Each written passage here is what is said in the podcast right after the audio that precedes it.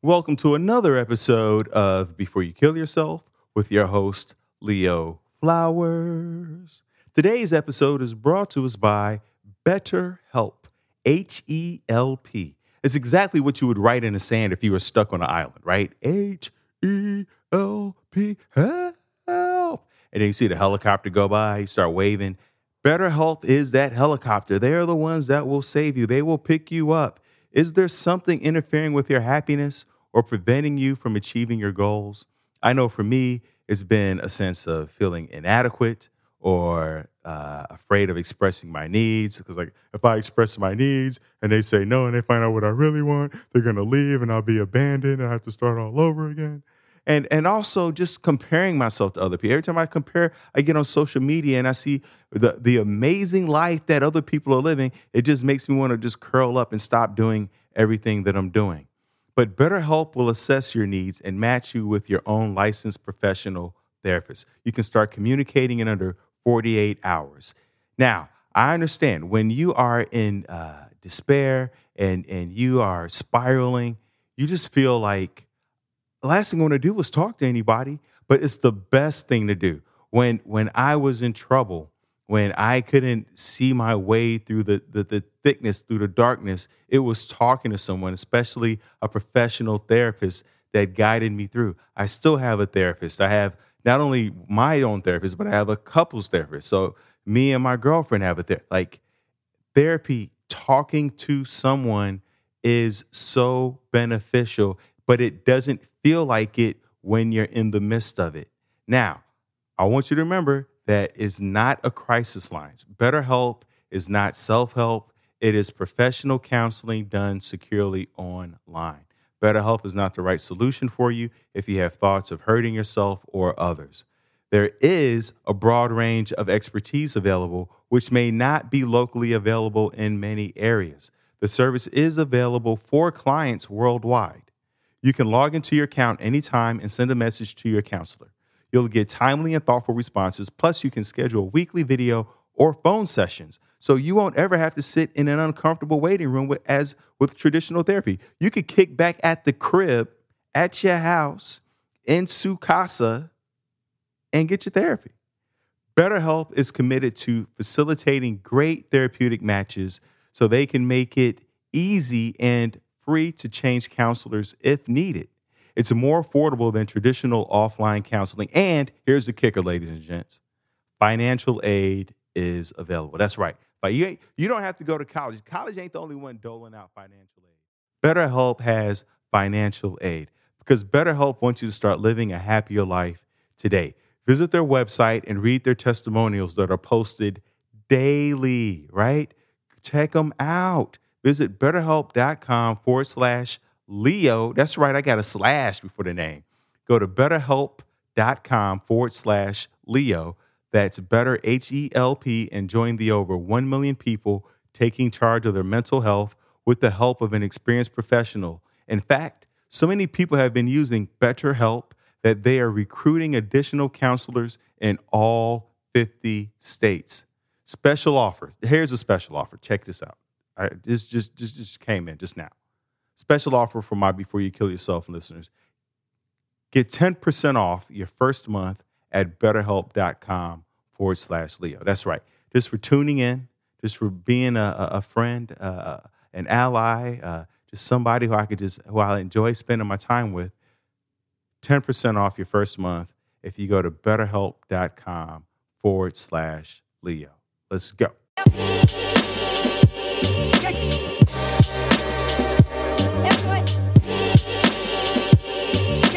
Today's guest is the founder of the Canary Yellow Project, uh, Joshua LeBrotton.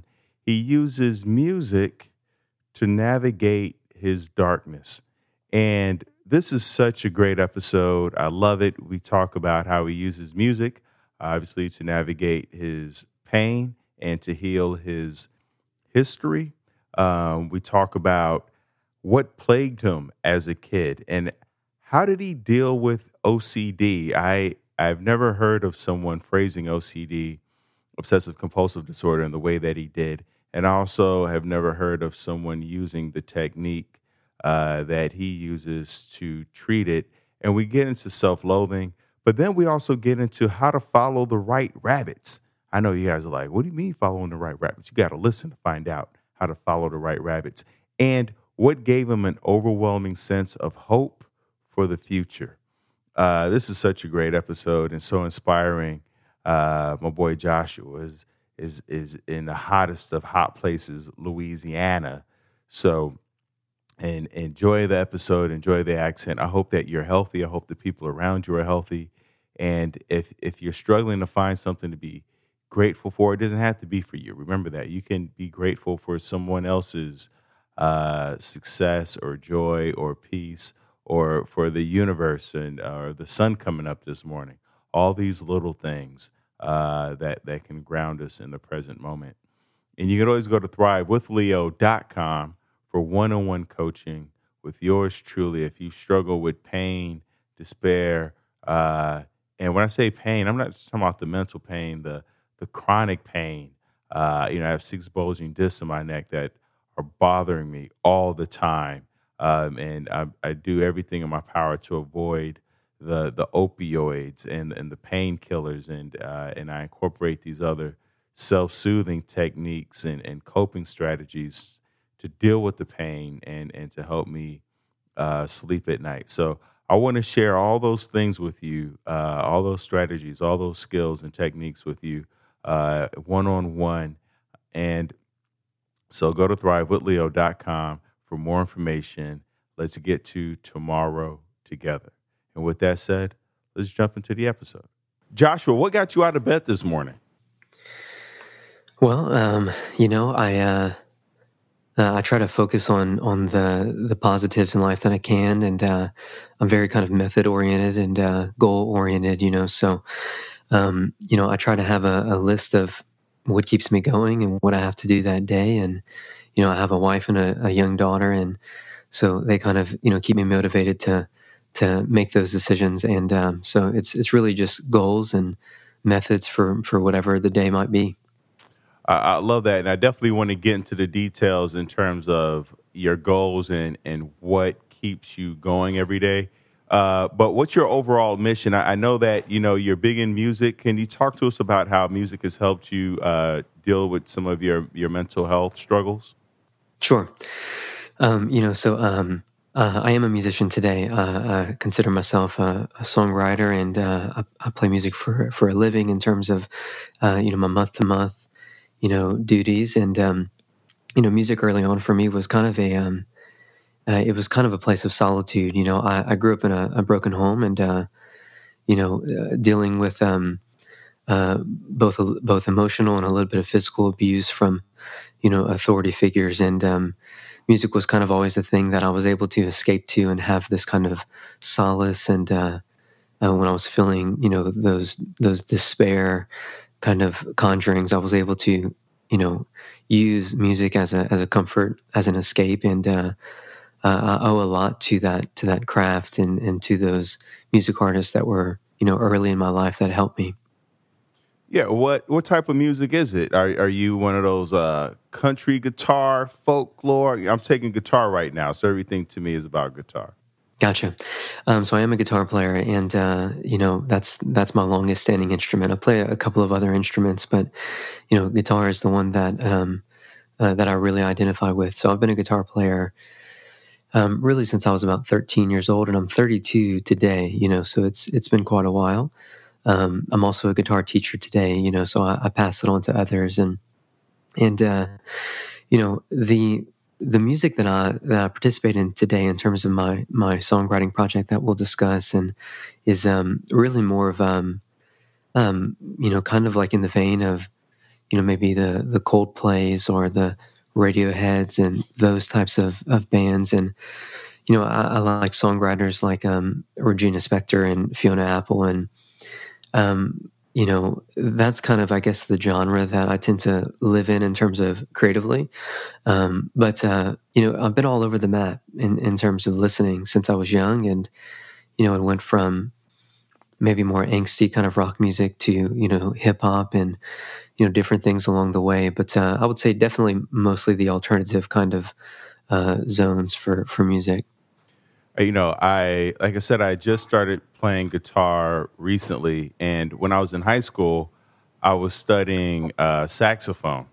And, okay. it, but it was the baritone saxophone. It was this massive thing. It was almost as tall as I was. And you right. know, when you're living in Chicago, the last thing you want to do is carry home a baritone saxophone on a plane and then train, or not plane and train, but a bus and train. You get made fun of or stolen sure. or things like that. So I didn't practice it much. And uh, but what I love about playing an instrument is that it allows you to get into this zone, this state of flow, where for people, listeners who are struggling with anxiety, um, it's really a healthy way to alleviate some of that uh, that that tension, that angst. It gives you a, a place to channel your energy, um, and and it just kind of brings clarity. Do you find that when you do you, you know I, you've been playing for so long? Do you still get into that state of flow where you kind of just lose yourself in the music? Yeah. Yeah, absolutely. My my first instrument um, uh, was trombone, so it's it's funny we have a similar kind of you know lineage in that way. And uh, I did that when I was really really young, so from you know age nine into you know right in the beginning of middle school, and uh, that was my first instrument. And it wasn't until I got into guitar that it really started to speak to me. And um, you know because music was uh, such that escape for me when I was young, uh, I had such that reverence for it, such a respect for it, and Um, it, it helped me in so many ways that I started to, you know, look inward and, and learn how to be self-aware because of that. And, you know, these music artists were diving into, you know, insightful things that I was relating to and, you know, needing at that time. And so today, uh, as a, as an adult, um, you know, it's come full circle. I still feel very strongly about music. Um, uh, as I mentioned, I do play it for a living in, in different capacities, you know, but my... in terms of my my songwriting and my creative side, um, there's really nothing like it. You know, the music is um, really the thing that kept me away from substance abuse and all of the the not so great things that can come along with depression and you know anxiety and uh, even the obsessive compulsiveness that I still struggle with today. And uh, so I definitely still feel that about music. And um, you know, I, I feel like you know because it made me and helped me feel so much less alone when I was young. Uh, the, really, the the best thing I can do to give back to it and to give back to people is to try to cultivate that for others. You know, because even if it's just one person, um, you know, if it wasn't for music, uh, I don't know that I would still be here today. Um, so, because of that, to answer your question, absolutely, uh, I still get very lost in it, and uh, and it's it's a it's a wonderful set of moments. You know, and uh, I appreciate it very much. You know, uh, country music, rap music, no matter what the genre of music, it there's a storytelling that's involved, and there's a reason why uh, some songs uh, stand the test of time because it, it, it, like you said, it makes you feel less alone in the world. Uh, were you an only child growing up? Is that why you felt alone, or what was uh, why why did you feel so alone as a kid? Um, no, so I was the I'm the oldest of four siblings, and uh, you know the the the things that really kept me, um, you know, feeling those those despair moments and uh, those those kind of lonely moments was because you know I, I grew up in a broken home, and uh, I um my so I I have actually never met my biological father, and um, I didn't really know that until later in life, um, in my teenage years, but. Uh, You know, I um, I dealt with a lot of uh, step parents. My um, my my mother married my who became my adopted father when I was when I was young, and um, really probably between the age of um, uh, three and, and six in that in that area, and uh, you know that was uh, that was great, and everything was was fine, um, but. Once they once they divorced, which I was closer to seven and, and eight years old, um, it's when I started moving around quite a bit. Um, so I, I, I went to a total of uh, eight different schools growing up, and um, I, it was in two different cities.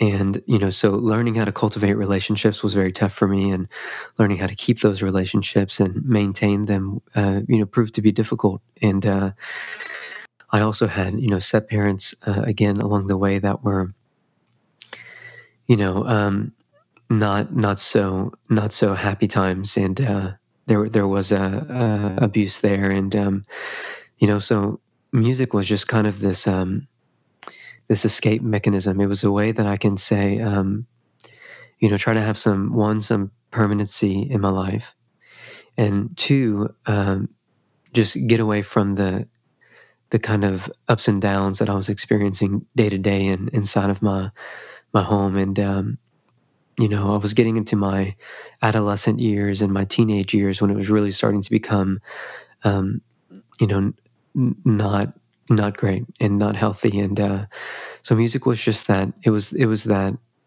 that escape, that drug, and, um, just that thing that helped keep me grounded, because I, I, I was struggling to do that on my own. You know, what's beautiful about that is that, like you said, you found something that you could control. It's like the world around you was so out of control with moving to two different cities, uh, you know, divorce at seven. You got, uh, you got other siblings uh, that you're growing up with. And it, it just seems like that. And eight, you said eight different schools? Eight different schools. Yeah, eight different yeah. schools. And so... You, you you had to ask yourself and figure out, what's my anchor? What's the thing that uh, can I can keep consistent? And uh, and you found that in the guitar. How did the guitar come into your? Was it a teacher? Was it a class? Did one of your parents uh, teach you? How did that even come into play? Um, you know, so I've uh, I actually have no musicians in my family at all. I was a, I'm a first generation musician, and um, you know I. Um, As I mentioned earlier, got into trombone when I was very young, and uh, it wasn't until a friend um, had a guitar uh, at, you know, sort of like a like a sleepover type of situation with a, a couple of friends, and you know, it was just something he was into at the time. So you know, he brought it, and uh, you know, he was um, he was playing it, and I was just, I just was fascinated by that. I just really liked. He was a beginner and still learning himself, but you know, he enjoyed it. It wasn't something maybe that he was like extremely, extremely passionate about, but he, you know, definitely enjoyed it and, and brought it around. And I was either starting to listen to music at that time, to pay really more attention to music and, and tr- sort of choose my own, you know, genres and artists, um, as opposed to just, you know, listening to something that's on the radio or finding artists that my, you know, my parents may have had some, you know, old C Ds or, or records for. And, uh, you know, I, um, I, I just found this this instrument to be very interesting, and uh, so he was like, "Well, you know, I can show you a couple of a couple of things," and I was like, "Sure." And uh, so he showed me, you know, very small, um, you know, little tidbits of songs and a couple of techniques along the way, and um, I just, uh, I think I believe my my my my mom kind of caught wind of that. She realized that I was interested in that, so she maybe mentioned it to her parents, and they happened to have an old guitar that. Uh, my aunt had maybe been interested in when she was younger. Um, so they, you know, got that out of their, their attic or their storage space and, uh, you know, gave it over to us. And, you know, that was the kind of, the rest is really kind of history. You know, I just uh, really latched onto that and, and, and, you know, never stopped. It was, uh, it was just such a, um, it was such an inspiring instrument for me. I don't know what it was that stuck out or why. Um, but it did. And, uh, because of that, I, I just, I never let that go. And, and to this day, uh, again, I just, it is my, you know, the main instrument I identify most with, uh, it, it, it kind of speaks what my, my intentions are for music the most clearly. And, uh, and, and I love it. Yeah. I, I would imagine having four siblings, uh, moving around a lot, that would either bring you all really close together or uh, separate you a lot, and and and being the oldest, uh, you, you would either be really protective or feel like uh, no one understands you because you are the oldest. What was the relationship with your other siblings growing up? Um, so I am the oldest, and uh, I, the distance between my siblings and I are are, are pretty vast. Um, my my youngest sister. Uh, she just turned eighteen. Um, so I am thirty-two.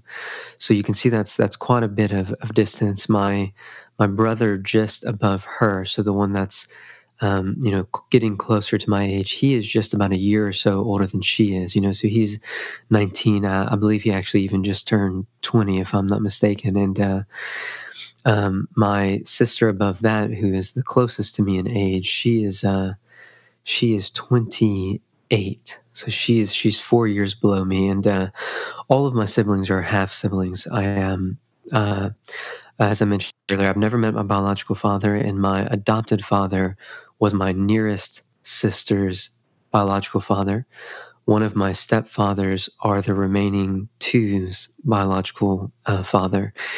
Um, you know, so there's so the, there's some distance there in terms of age. My my sister, the one that was closest in age to me, she's, you know, of course, been with me a lot longer in terms of life, and uh, you know, we were we were. in the same early households together before the other two arrived. And, you know, uh, in, in kind of that first home with my adopted father and my mother, and we were very close, you know, and, um, we, when my mother met my, my, who would be my stepfather, that's when we moved cities. And, uh, that was when I was about ten. And so she was, uh, six, and, um, you know, we were close. We kind of, we just had each other for a while as we're, you know, in this new city, we're trying to learn, you know, what our friends will be and who our friends will be. And, you know, and, um, and, and we had each other. So that was good. But as, as the years went on into my teenage years, and when things started to get tough with my, um, you know, my, my authority figures, and, uh, the teenage years are, are, are kind of, of course, causing me to want to, Uh, search for my independence and seek that out in a way that I'm I'm trying to assert myself a little bit more. And of course, being a male, that's uh, it looks, you know, different sometimes. And um, you know, uh, overall, I was a good kid. I was uh, I wasn't into anything that would, you know, make some somebody scared. I think uh, I think it was just the there was a power struggle between my my my parents and I, and um, It was uh, it was a difficult time. So my my sister, who uh, who I was still very close with, uh, you know, we were there for each other during that. But during high school, when I was I was in my junior year of high school, so I'm sixteen. I actually um, went down with my sister to visit her biological father, which is my adopted father. So I do call him Dad.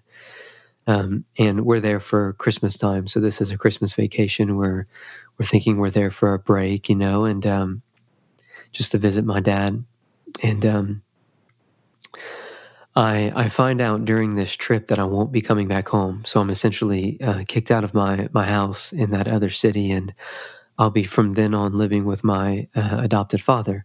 Uh, my sister will be going back where she, she was. She'll be going back to the the other city with my with my mother and my, my stepfather, but I'll be staying. And um, I didn't really find that out until... Uh, the day of the exchange. And, uh, you know, you can imagine being sixteen years old. That's, that's very, very difficult. And, uh, you know, I had friends, I was involved in music. I had, you know, I was uh, in a band, and I had a girlfriend, and all of the things that give you ties to a city and uh, circumstances. And, um, I'm finding out, you know, kind of in the middle of, of, of nothing, that I won't be going back to these things. Um, uh, my cell phone is going to be taken, taken away.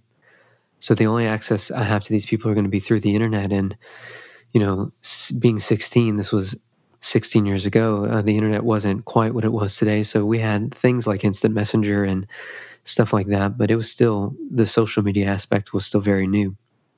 And, uh, because of that, that shift and going to having to change high schools in the middle of the year in a different city and change households and lose that connection with my, my sister, and ultimately um, lose a lot of trust with my my you know parental figures, and it it, it stirred up a lot. And um, you know my siblings, although I love them very much, our our relationships are you know not as tight knit as maybe they could have been because of that that change. And um, I was kind of thrown into this protective mode. I had to, you know, I had a lot of suicidal thoughts at the time, and music was more of that kind of solace for me. And, um, you know, so it was very, very difficult and very um, hard to navigate, um, you know, as you can imagine. So uh, I have the language for it these days as a thirty-two-year-old, but as a sixteen-year-old, there was lots and lots of you know, emotions and, and hormones and circumstances that it, it just wasn't easy. Very difficult. You're you're in a protective mode. You've lost your trust uh, with your parents, with, with adults around you. The you're separated from your sister, and and now you're forced to start over. Now you have any suicidal thoughts. And you said one of the things that anchored you was, you know, playing the guitar, having the music. Were there other anchors? Were there other things that you, you held on to that, that kept you going outside the music? Um, you know, I had, um, I also had relationships, um, especially with, with people that were back home in the, the other city that I was being pulled from. And what city was that? Uh, so I'm, I'm from Louisiana. Oh, okay. And, uh, so it was, uh, it was North Louisiana. This, uh, it's, it's a, a smaller city, um, right outside of the city of Monroe, Louisiana. And that was the, the place where I spent most of my adolescence. And, and it was, uh, in South Louisiana that I ended up. I was actually born in South Louisiana, and uh, so it was kind of this uh, leaving and then coming back. And uh, you know, I um I had relationships in the the North Louisiana city, and uh, that I did I was able to still hang on to during um during this time. You know, of course, I'm uh you know I'm a smart kid. I'm a I'm a tech savvy kid, and I'm the internet is there, so I'm finding ways to cultivate these relationships still. And my my adopted father was, uh, you know, I guess considered enough to decide to go ahead and get me a cell phone and allow me to reestablish those connections. Although my adopted father, you know, he he has difficulties processing, um, you know, complex emotions, I think, in, in that arena. But he, he could see I was hurting, and uh, he knew that it wasn't easy. So he he tried to do what he could. He and he did get me a cell phone, so I was able to reconnect. And so, you know, hanging on to those relationships um, somewhat was also something that kept me grounded, because I felt like maybe there would be, you know, some sort of way back to them. You know, maybe there was a, there would be a way that I I could um, you know, maintain that. It was it was what I knew, and uh, it was what I needed. So I, I thought, you know, I should I should keep in touch with these people. And making friends in the middle of high school in a new city is. is not an easy task. And, uh, you know, at this point I'm, I'm dealing with a lot of anxieties, and it's like, I'm not really interested in, in finding friends. You know, I'm just, I'm retreating further and further into myself, and, you know, using music as that solitude as well. And, um, I just, um, you know, I, the only thing I could do is keep my, my friends that I had. And, you know, they would, they would visit me from time to time. Sometimes they would make the trip. You know, we were all still young, but sometimes maybe their parents would help them get there, or maybe we had one friend that was old enough to to drive or had a vehicle that he would, you know, take a handful of people down and might stay for a day or two, maybe for a weekend. And, you know, so it was relationships as well that that helped me. And I did establish new ones in the in the the, the southern, you know, city as well. It just took some time. Um, so those things all helped. You know, part part of the trauma uh, stems from obviously moving around so much, and then, you know, trusting in, in, in parental figures, and then having that trust uh, broken numerous times. Uh, was there physical abuse? Yeah, so there was, and I, I have difficulties talking about that. You we know, don't have if, to talk about it, uh, right. You know, whatever you're you're comfortable with. But I, I guess. Um, I was asking to, uh, because I would imagine if there was physical abuse and you moved around a lot, uh, that uh, it would cause trouble sleeping. Well, there, I, I, that's what I was really trying to get at, mm-hmm. uh, without getting too much into it. Do, do you do you have trouble sleeping, or did you have trouble sleeping at any point? I uh, sleeping has always been my my schedule has always been a little topsy turvy. I know in my younger years, I would I would kind of. Um, you know, stay up later. And, and I think many, many people do that, especially in their teenage years, stay up later, wake up a little bit later, especially when, you know, school wasn't in session. And, uh, you know, I, I, I don't think that I ultimately had trouble getting to sleep or staying to sleep. That was unfortunate, or fortunately not something that, that tended to plague me. I think the, the, the thing that plagued me most was my ability to turn my brain off. And that crept in more and more as I became an adult. So when I was a young a young teenager and early adult, it was there, but it wasn't quite as strong. Um, as an adult, I think as my obsessive compulsiveness started to become more of a thing and it started to materialize, and, you know, anxiety kind of shifted in that direction, I think I noticed my my need to kind of really, really, I had to really focus method into turning my mind off in order to shut down for the evening or to shut down to get to sleep. And ultimately what I would do is I would, I would, you know, wait until the house was quiet, whether it was my, in my young life or during having roommates in, you know, the college years, or, or my, when my wife and I got married and of course we're sharing a home together, it's like I would wait for the house to become quiet. Maybe those people had, had gone to sleep, and I would use that time to really funnel my, my energies down a little bit so I can, I can kind of turn off from that, let some of those things go, um, kind of prep for the next day. That way I can shut as many of those things as possible down in order to get to sleep. Yeah, it's turning the brain off is such a challenge. I mean, we, we're inundated with ways to turn our brains on, whether it's caffeine or some type of other uh, stimulant or, you know, loud music. But really slowing our brains down and shutting it off so we can sleep at night is is a, is a massive challenge. And, uh, you know, th- there's research that shows that, you know, when we are struggling with depression, it can prevent us from getting into a deep R E M sleep. And that's where our, our prefrontal cortex can relax and go to sleep and kind of recharge. So if we're not getting that that deep R E M sleep, then uh, it, it basically is, is inhibiting us from making complex uh, decisions.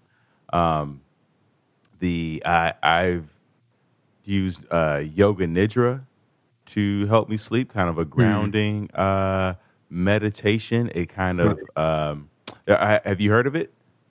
I'm, I'm I'm mildly familiar with that, but I've never participated. What I like about Yoga Nidra uh as opposed to the other forms of meditation is uh some guided meditations can trigger other thoughts. Uh like I used to listen to self-affirmations, like I am wonderful, I am great, whatever. Uh, and I would find that those some some of the words, even though they were quote unquote positive, would trigger some negative uh, visuals or emotions. And with no, Yoga Nidra, where it's just um, a tuning into your senses, uh, tapping into your body. You know, feel your feet on the mat, bring attention to the back of your neck, uh, bring your, your awareness to your ears, things like that. Uh, is I found to be uh, more soothing. Do you have a meditative practice or anything close to that? Oh yeah, that, it's really interesting that you you mentioned those things, because actually, one of the thing one of my methods for dealing with uh, obsessive compulsiveness is uh, is an idea of uh, called postponement, and um, uh, I, I got the language for that uh, in the last few months, but I've been practicing this idea for quite a while, and uh, really, what it has to do is Um, attuning yourself with the with the present. So as you mentioned, you know, those types of qualities of focusing on your feet, uh, being on the ground, or the the sensations on the back of your your neck, or those things that they both get you outside of your head, but fully get yourself into your head as well. Not in a way that you start to uh, kind of spiral, but in a way that lets you know that, you know, everything is is active around you in the present. And one of the ideas of postponement is taking these things that cause you to spiral downward, and it's also it's it's typically things that um, cause uh, you know impatience, make you feel like something has to be solved or happen right then and there. That's a, an obsessive compulsive trait for sure, and there's a there's a doubting aspect to that as well. And um, so so what I tend to do is I, I take my ideas and, you know, with the exception of something being really um, pressing, like, you know, there's a there's a house fire, or uh, you know, you're about to be run over by a vehicle, or, you know, something where you have to, you know, act in that moment. There there are many thoughts that you don't need to um, have a solution for right then.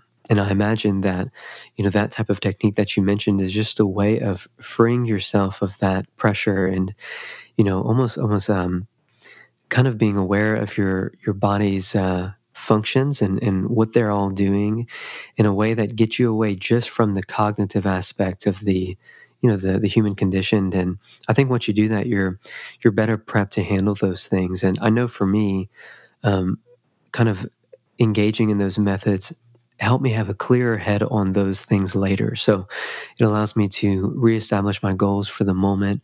It allows me to deal with whatever those things that were plaguing me were in a more healthy way in the future. And then ultimately, I, I spiral downward um, much less because of that. And um, so I, I see the benefit in that, you know, quite a bit. And I, I agree that, you know, focusing inward, you know, it's not really just about self-affirmation because, you know, for me, I struggle with a, also a heavy dose of self-loathing. You know, in many ways, I, you know, I hate myself and I, I don't want to feel that way and I don't mean that really deep down inside, but but I have those layers of just just not really loving myself. And I find that if you get too into the self-affirmation um, idea, ideas, you can almost look at it as a lie that you're trying to believe as opposed to working on the things that will help you to love yourself. You know, so it's like peeling away of those layers and really filling out the the root of those those causes and the the history behind that and your personal dispositions toward that. I feel like is is oftentimes better than listening to someone tell you or try to convince you how wonderful you are. Really, if you try to learn that, you know, by looking inward and fo- focusing on the present, I've I've found that that has helped me have a clearer head, and, and those things help my brain to shut down and uh, appreciate my both my ups, my downs, my positives, my negatives. It helps me to um, not look so so down on others. It helps me to see the the good in people, because the only way you can do that is if you see the good in yourself, and the only way you can see the good in yourself is if you know that everybody has something of value to offer. And so I try to keep all of those things on my mind, you know, as I, as I, you know, create methods for those issues. Well, you know, I've never heard O C D put like that. It's, uh, it, when you phrase it in terms of, oh, like something has to be, that feeling that something has to be solved right now. It's like this overwhelming sense of urgency, uh, or even emergency. Right. Uh, and and that, it's so true. I, I I never heard it. When I think of O C D, I just think of, uh, you know, uh, r- racing thoughts or uh, repetitive behavior. But I, I didn't think about it in terms of, uh, yeah, that feeling that oh, this is this has to be solved right now, or else uh, it's going to be a catastrophe, and the, the you know it's going to be the end of the world. Exactly. Uh, it's almost like uh, the way we imagine. Uh, Uh, you know, preteens and teenagers to view the world, right? Where it's, it's like, oh, my, it's like all or nothing, and it has to be done now.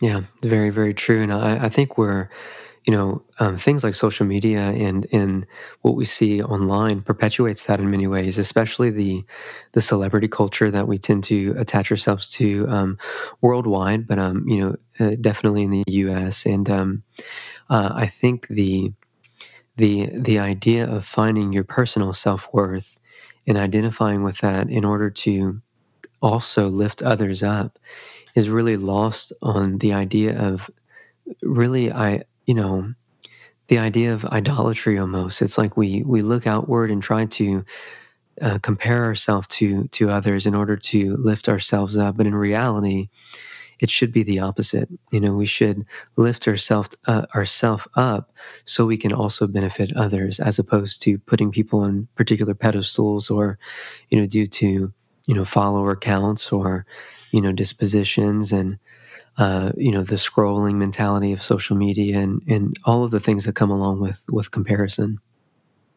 You talked about uh, how you use uh, postponement amongst other techniques to kind of bring you to the present moment. Do you have other techniques and strategies that you use? You know, uh, other than um, still with still with music, if I if I really am having a, a, a struggle with centering myself, and I feel like it's out of my control, um, music is kind of something that has always been um, almost like an instantaneous Uh, kind of relief. And um, what I mean by that is uh, I've always been into very emotive music and and kind of music that's both related in sonic complexity, but or, or kind of living in sonic complexity, but also related to, um, you know, deep insightfulness.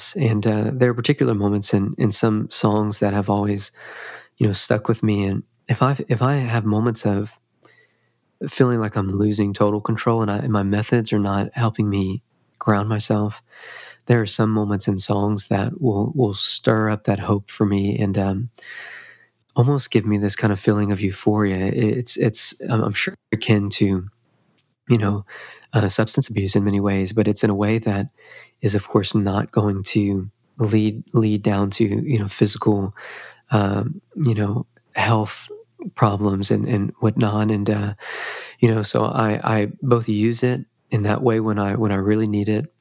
And of course I participated in it, uh, in it today as a, as a songwriter. And part of my goals with, with songwriting is to try to be, uh, that for people, especially if they don't have methods yet, because before I had those methods, it's like, you know, I can get lost in, in a song in a particular set of moments and, and it would change my, my state of mind, or at least give me this, uh, this, this thing to hold on to, to, to make me look further into the future of, of what could be, you know? And so as a songwriter, uh, especially with my, my new music project, I, I tried to cultivate that, you know, and I tried to, uh, I tried to be as vulnerable as possible. And, and I, I really started to question my, my motivations, both for life and for, for art uh, in the last um, year or so, because um, my daughter is actually just about to to make one year old, and my wife and I have been married for for eight years. Uh, the just a, a couple of weeks ago, we celebrated that, and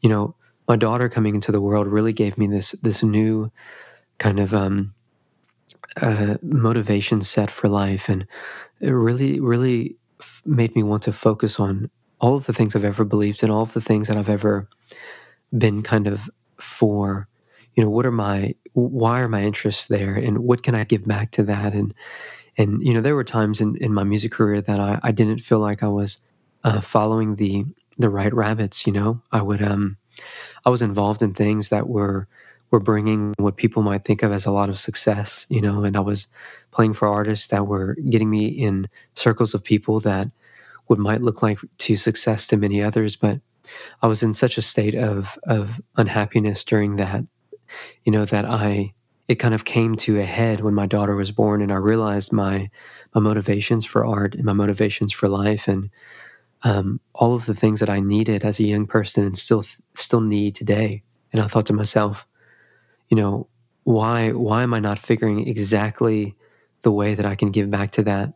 You know, so it's like part of my methods for dealing with myself are also through my art, both the absorption absorption of the world around me, absorption of other people's art, my the new life that I see in my daughter, and the the life that I know that if I only have maybe eighty years on the planet, and I've had thirty-two of them, I don't want to waste any of them, you know, and um, I want to set the next generations up for success, especially in terms of mental health. And My my daughter is the, the person I can influence the most. And if I take those motivations and pour that into my art, I'm hoping that I can also help other people get to those places as well. And all of those are methods for me to deal with my own, you know, mental health day to day. You know, I love that you said, uh, you know, maybe I'm not, I, you said, how you mentioned that you weren't following the right rabbits uh, at some point. I, I've never heard it put like that. And uh, that's just a, a, a beautiful phrasing.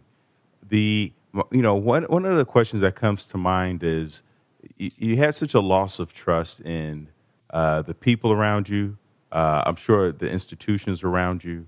Uh, but at the age of about twenty-four, uh, you get married. How did you navigate those feelings of of mistrust uh, enough so that you can trust in a uh, in a person for the rest of your life? Yeah, man, that's a that's that's a really really good question, an important question, and um, you know, when I was younger, and I was I was seeing these, you know, as you mentioned, the, these institutions kind of rocked and really the statistics of of you know of of the negative aspects of life play out, and, and really being a part of that. You know, I was learning what I didn't want for myself. I was learning what I didn't want for others, what I ultimately don't want to exemplify for anybody else. And you know, when I met my wife, before she was my wife, I um we met when I was when I was actually at I was sixteen, and she was uh, maybe thirteen, approaching fourteen. I think I was approaching seventeen. So we weren't. It wasn't like a, a romantic thing yet. We were. I was actually playing music at the time. She was interested in uh, a band that I was in, and you know, we met during that that time, and uh, we you know parted ways. It was just kind of a fleeting sort of. You know, it was like almost like a fandom thing. She was like a fan, and it was a small friendship. And we we met again later in life. And um, she was, we were both in college. Uh, uh, I believe I was twenty-two, and and she was twenty. You know, she was maybe nineteen. And uh, I was in a really toxic relationship at the time. And um, I was I was playing a I was playing a show for this this band that I was in.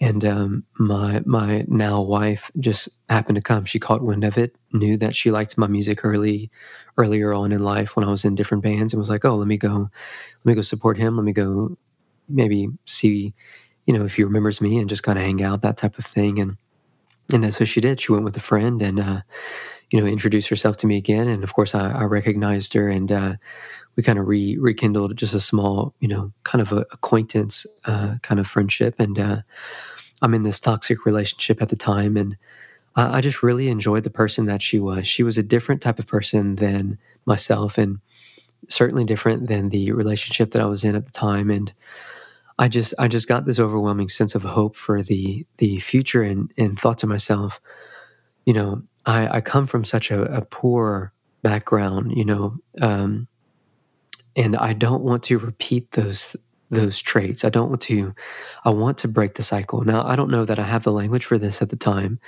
but I, I know now today that I wanted to break that cycle, and, and I want to break it still today, of course. And uh, so I'm seeing that, and I'm I'm thinking to myself, you know, one of the ways to break this cycle is to not stay in this toxic relationship that I'm in, because if I do, there's a there's a big chance that I won't I won't come out of it.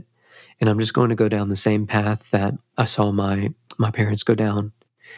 Um, it could result in anything, because you never know what those types of decisions can result in. And uh, having never never met my biological father, having this broken home, you know, multifaceted broken home, I, I just didn't want those things for myself, from for others. And so I, I, I broke off that relationship. And uh, just a, a couple of months later, I decided to pursue. Um, you know, this this kind of new acquaintance, or this person that has come back into my life just as a, you know, just as a dating thing. I, you know, I asked her on a date, and and we we dated, and and we ultimately were were married a couple of years later. And uh, she also comes from a broken home, uh, less broken um, in some aspects, but but she has also seen divorce, and you know, uh, because of that, we have a both an unhealthy and a healthy mindset on that. You know, unhealthy in that, you know, it's part of your history, and, and it affects you. Healthy in that we know that we want different, and we want better. And the only way to get better, you know, wanting it is not enough. You have to cultivate that, and you have to create that, and you have to want it enough that you're going to stay motivated to do that. And um, I think we both knew that, and uh, we both wanted those things. And And so we cultivated that, you know, and we we waited to have children. We waited to learn about ourselves and really, really establish that foundation. And, uh, and um, you know, that was uh, really the beginning of my healing, because all through my early twenties, I was still navigating that that grief and that trauma, and, and always had the mentality of, you know, of anywhere but here. You know, I, I was just trying to get away always, you know, much like I would escape with music. Um, I was just trying to to just escape everything. And uh, I was doing a lot of touring as a musician at the time. And, you know, and uh, that was kind of, that was my my mentality. So getting married, I, I was shedding that. And I was I was starting to to say, no, I want permanency. You know, I want healthy, healthy stability. And uh, I have such a such an extreme need for stability that because of the instability growing up, that I want to create that healthy stability. So we we started working on that, you know, and uh, having having a daughter has just really solidified that, not only that need, but that motivation, the want, and uh, it's brought up a lot of things in me really since her pregnancy, you know, my my wife's pregnancy, and uh, you know, it's it's really it's it's I think it's about seeing the the negatives of that and thinking to yourself, how do I how do I break the cycle genuinely? You know, because it's, you know, I've got to do something. How do I do it? And uh, you know, it's uh, it's just figuring that out. And uh, and and having a family for me has has helped me start to start to do that. And because of that, it has healed me in many many ways. And uh, it just gets better every month. You know, every. Every everything that I'm able to accomplish within my family, I feel like heals a little bit of a piece of my past, and that's that's a very happy thing for me. I love that. Everything you're able to accomplish with your family uh, heals a little bit, uh, a little piece of your past. Um, you, you said that, you know, you guys have been married for about eight years. You just celebrated your eight-year anniversary. And you decided to wait to to have uh, your daughter. What's your daughter's name? Her name is Julia. Julia. You decided to wait to have Julia. And because you, you wanted to establish a foundation and get to know each other, were there, were there things that you two did intentionally to get to know each other? Like, did you did you go to couples therapy? Did you were there homework assignments? Or was it just about hanging around each other? What were what were some of the things that you had put into place to kind of uh, figure out who each other uh, is? You know, we we early when we, we were um, approaching the idea of marriage, we actually went to some um, coupling or, you know, some couple classes for for for, for navigating the idea of, of, you know, coupling up. And um, we learned a lot about our, our kind of, you know, different love languages and, and what they look like and the different needs that we have specifically, um, you know, and, and how, how to best communicate with each other. And of course, you know, it, it's a, it's a work in progress, you know, every day and, and every year, you know, it, it's, it's one direction or the other. And of course, you know, when we were in our early and mid twenties, of course it looked different back then as well, but uh, I think that was a good start. And, um, from there each year we just tried to keep a, I think we just tried to keep an open mind. We tried to keep our eyes on the uh, our goals for our marriage, and our goals, our goals are to stay together. You know, so because of that, we have to say, okay, we decided to to to be together. So that was that was important, and that was a an intentional decision. So the next decision is to to decide to and be intentional about staying together and trying to cultivate that in, in a way that's, you know, beneficial to both parties. And um, so, you know, there were different things through the years. We would spend time together. Um, I'm a big language person, so I was always trying to learn more about her, give her help, give her language to to explain to me, uh, give her language that I was explaining for my, you know, about myself to her, and try to focus in on the qualities that made, you know, each other both good and and maybe faulty, and, you know, how to work around that and work through that, and and then also the things that make us great. And uh, how to appreciate that and, and enjoy that, and uh, I think it's just a, it's a it's a mindset of companionship, and it's a mindset of loyalty. And as long as you have that, and you're interested in being intentional about that, you know, the methods will present themselves. It's just about your ability to follow through, your ability to pursue them, and your ability to uh, hang on to your intentions. And uh, And and that's kind of what we have been doing really for the last eight years, and and I hope to see that for as long as we, you know, we have each other. I love that. Companionship and loyalty.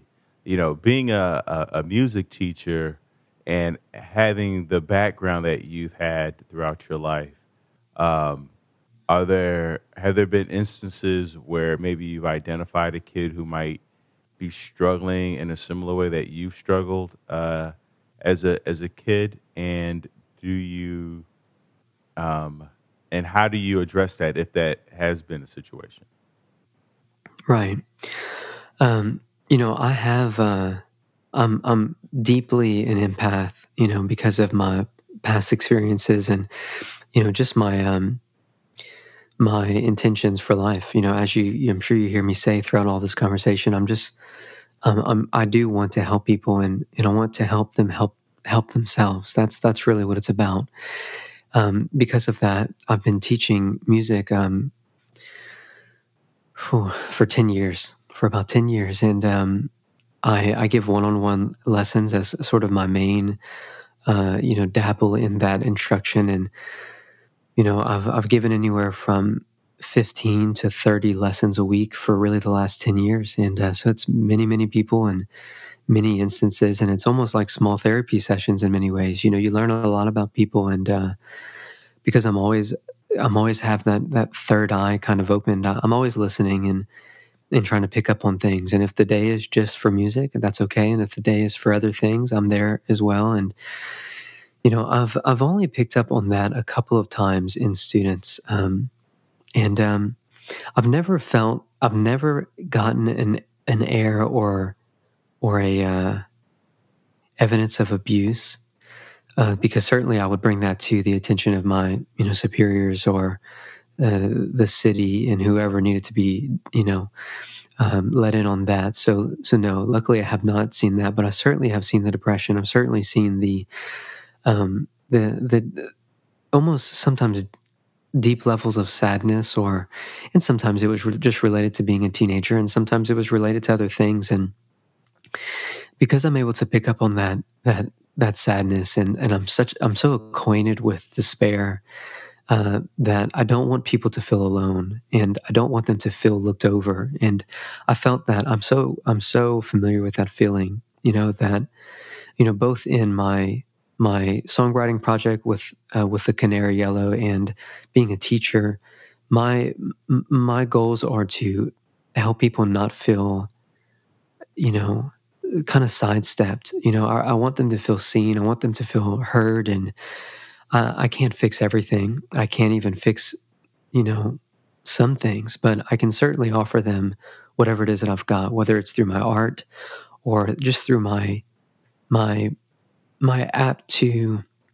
focus in on their needs, um, even just for a brief time, thirty minutes, twenty minutes, an hour, whatever it might be. And, you know, uh, when I identify those things in others, I just try to find a way to get to them. You know, find a way to to break through that barrier, n- not to prove to them that I can help them, but to prove to them that they are able to be helped. They are able to be reached.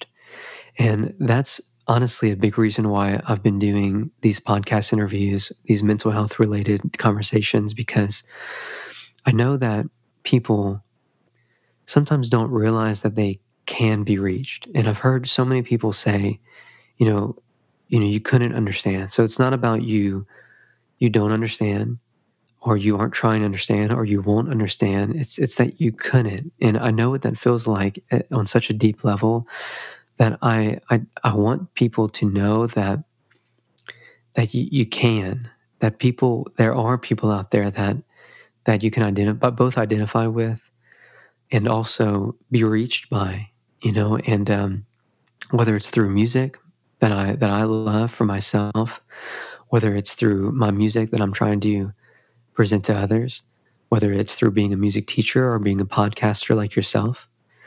You know, I think the ability to show people that they can be reached and ultimately reach them or disarm them to be reached by somebody or something, you know, it can, it can save their life. And, uh, it's so important. And, um, I just know that if I didn't have the things that I needed to make me feel that way, I don't know that I would be here today. And because of that, I've got to give back, you know, and everybody has such a unique purpose and a, un- a unique, you know, self-worth.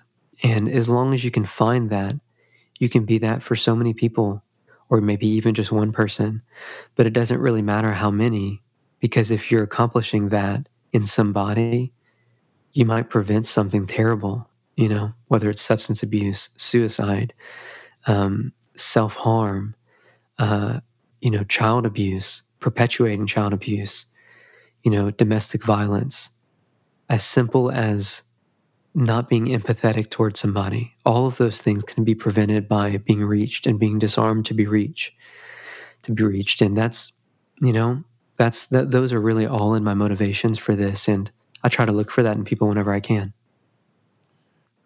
Thank you so much, Joshua. Is there is there anything that we haven't talked about that you feel like would be of benefit to the listeners? Anything about mental health or about the Canary Yellow Project? You know, I um, I, I just uh, I always like to make sure people truly know to just hang on. And uh, I've gotten I've gotten messages from people after doing interviews describing things that I struggle with, that, you know, the, how, how seen they felt and how less alone they felt because of it. And just to hear some, hear that come from somebody when those are your motivations, you know, just remind me that it's important to keep going. And just, I, I just want to say to anybody that, you know, if you feel like you have something to offer or you're not sure what that is yet, you know, search it out, cultivate it, and figure out how to offer to people. And for me right now, it's the Canary Yellow and it's my family.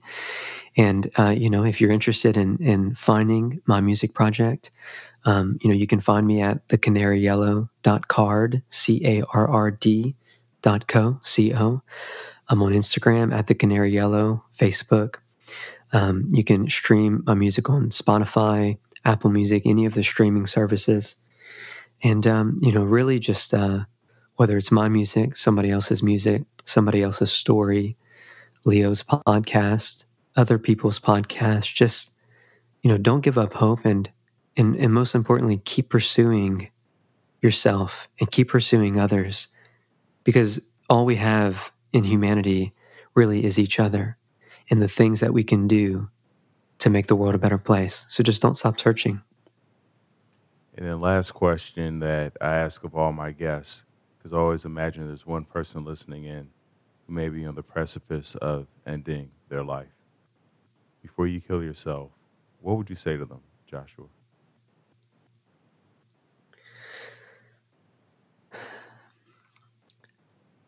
I would hope that they could see my story and others like me who share themselves as proof that you do have something to offer, and just try not to lose sight of that. Don't let what you're feeling right now, what you're feeling today, make you feel like you don't have the power to create a better future for both yourself and others. And just um, reconsider. Thank you so much, Joshua. Thank you so much, listeners, for tuning in. Remember, this podcast is not a substitute for you going to get help. Where you call on the one eight hundred S U I C I D E or one eight hundred two seven three talk or the other phone numbers that are listed in all the show notes uh, that connect you not only with phone numbers, but there's talk, there's text, uh, there are emails, there are international phone numbers linked in the show notes, as well as uh, the information to uh, find Joshua at the Canary Card uh, online. And you can always go to thrive with leo dot com for one-on-one coaching with yours truly. Let's get to tomorrow together. Thank you so much, Joshua. Thank you. I very much appreciate it. And just a quick reminder, BetterHelp is not a crisis line and wants you to start living a happier life today. So go to BetterHelp, H E L P forward slash Leo, and enjoy your ten percent off today. Today you can start your journey to being happy, to achieving your goals, to feeling heard and connected. You can start communicating now. It's worldwide, and you can join the over one million people taking charge of their mental health with the help of an experienced professional now. Go to betterhelp dot com forward slash Leo to start your journey today.